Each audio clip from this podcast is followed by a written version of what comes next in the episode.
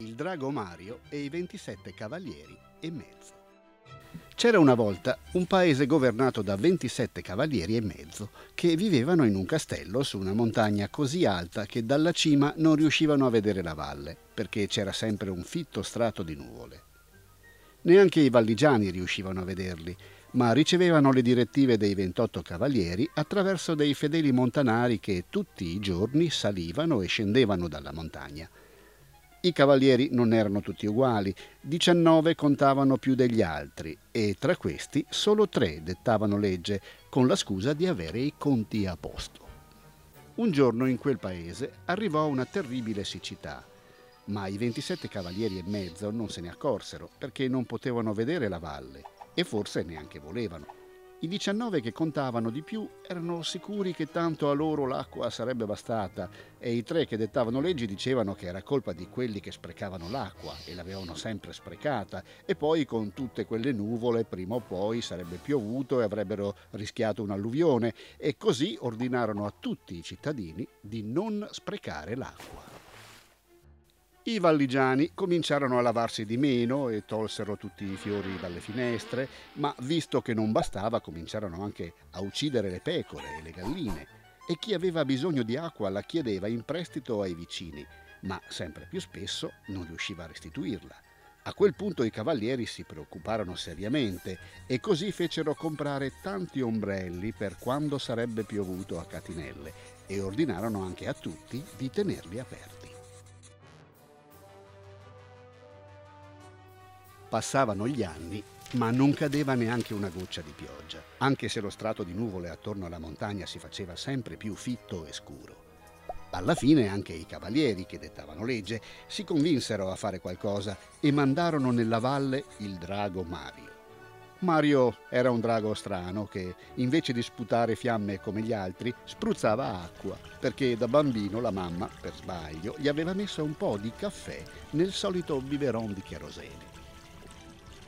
Fin da piccolo Mario si sentiva diverso dagli altri draghi. Mentre gli altri facevano fuoco e fiamme, a lui piaceva andare per mare per fare delle gare di spruzzi con le balene banche.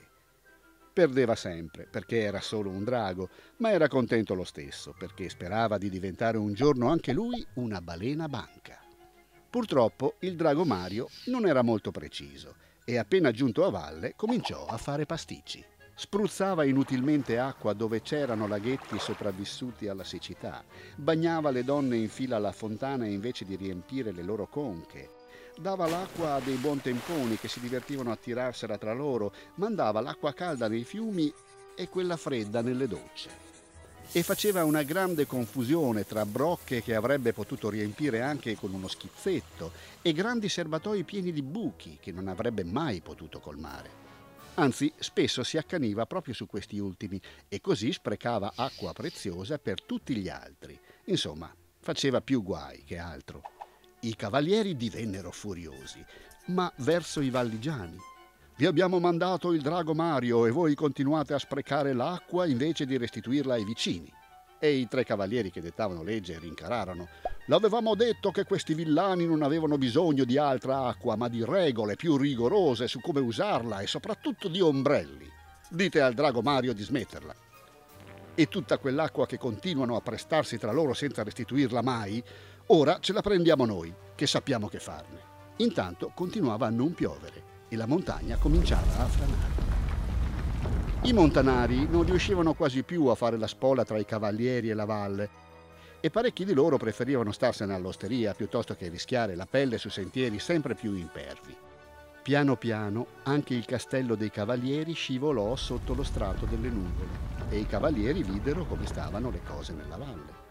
Anche i valligiani videro per la prima volta in faccia i cavalieri, sia quelli che contavano di più che quelli che dettavano legge capirono subito che erano una manica di ubriaconi che pensavano solo a svuotare le cantine del castello.